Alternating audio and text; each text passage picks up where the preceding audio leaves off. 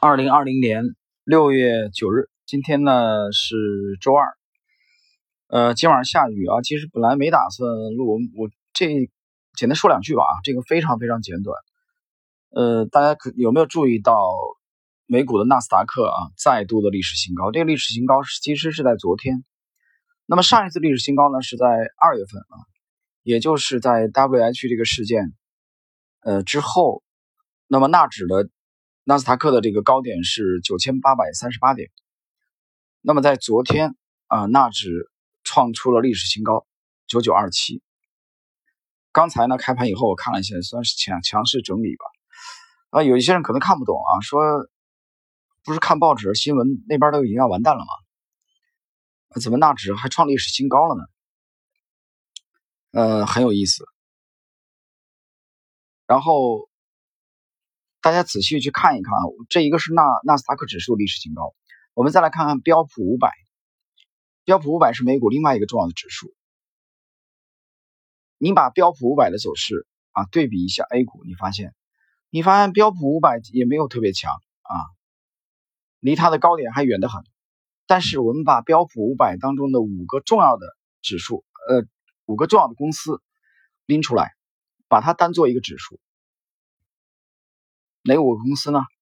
我来告诉你，第一个 Facebook， 第二个 Google 然后这个苹果，然后是微软然后是亚马逊。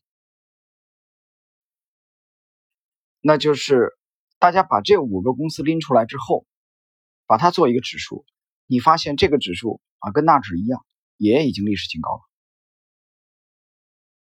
但是你把这5个踢掉以后，你再来看标普500那就很难看了。这说明什么？说明其实标普500的当中呢，最强劲的还是这5个股票。这5个股票意味着什么？意味着就是代表了第一大经济体的科技的竞争力。这是全球的热钱的选择，这是市场的 market 它的选择。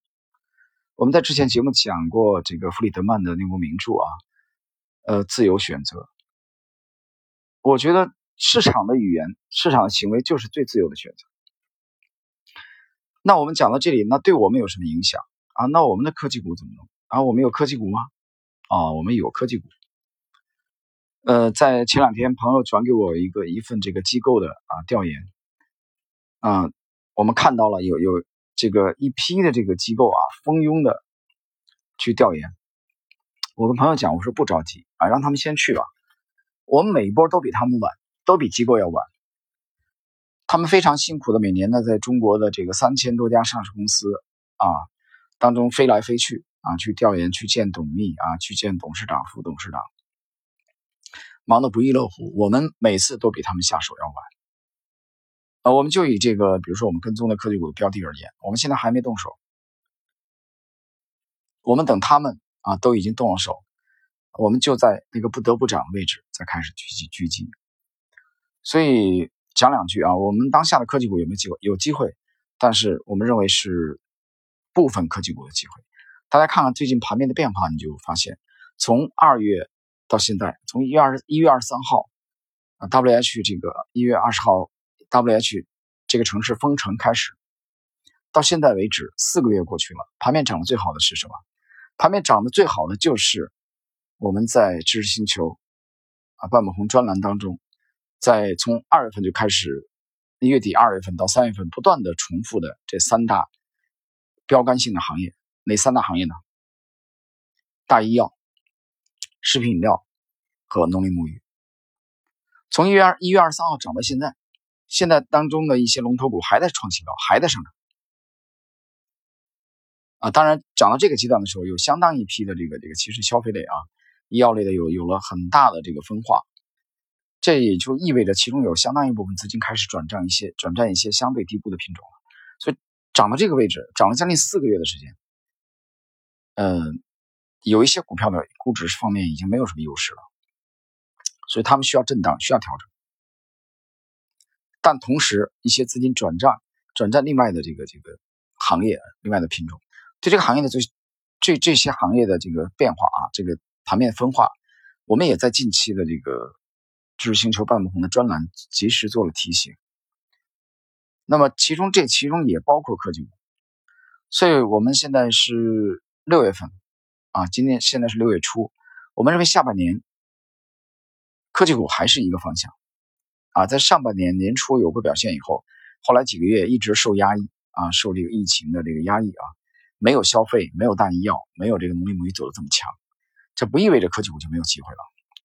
第一大经济体的这个纳指，还有这5大龙头股已经指明了方向，所以我觉得研究科技股现在正当其时啊，对科技股当中细分的几个小的选项，大家可以去跟踪一下啊。知识星球，大概知识星球在之前的2周啊，我有这个具体的更新，指明了这几大方向，从这几大方向去筛选科技股。广义的科技股那天这个在2月份和这个乐奇投资的江总连线的时候，我讲了，你如果广义的科技股啊，我们去分的话，大概有1000只之多，太多了，不需要跟踪那么多。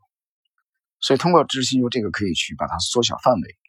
所以我们这里讲的提醒的是，关注纳斯达克这个历史新高以后给 A 股带来的这个虹吸的效应，那么这个效应其实也是会对 A 股的科技股啊有一个正向的促进作用。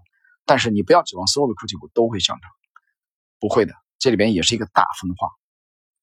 好了，请大家要注意这个盘面的最新的迹象。我们今天呢就聊到这里。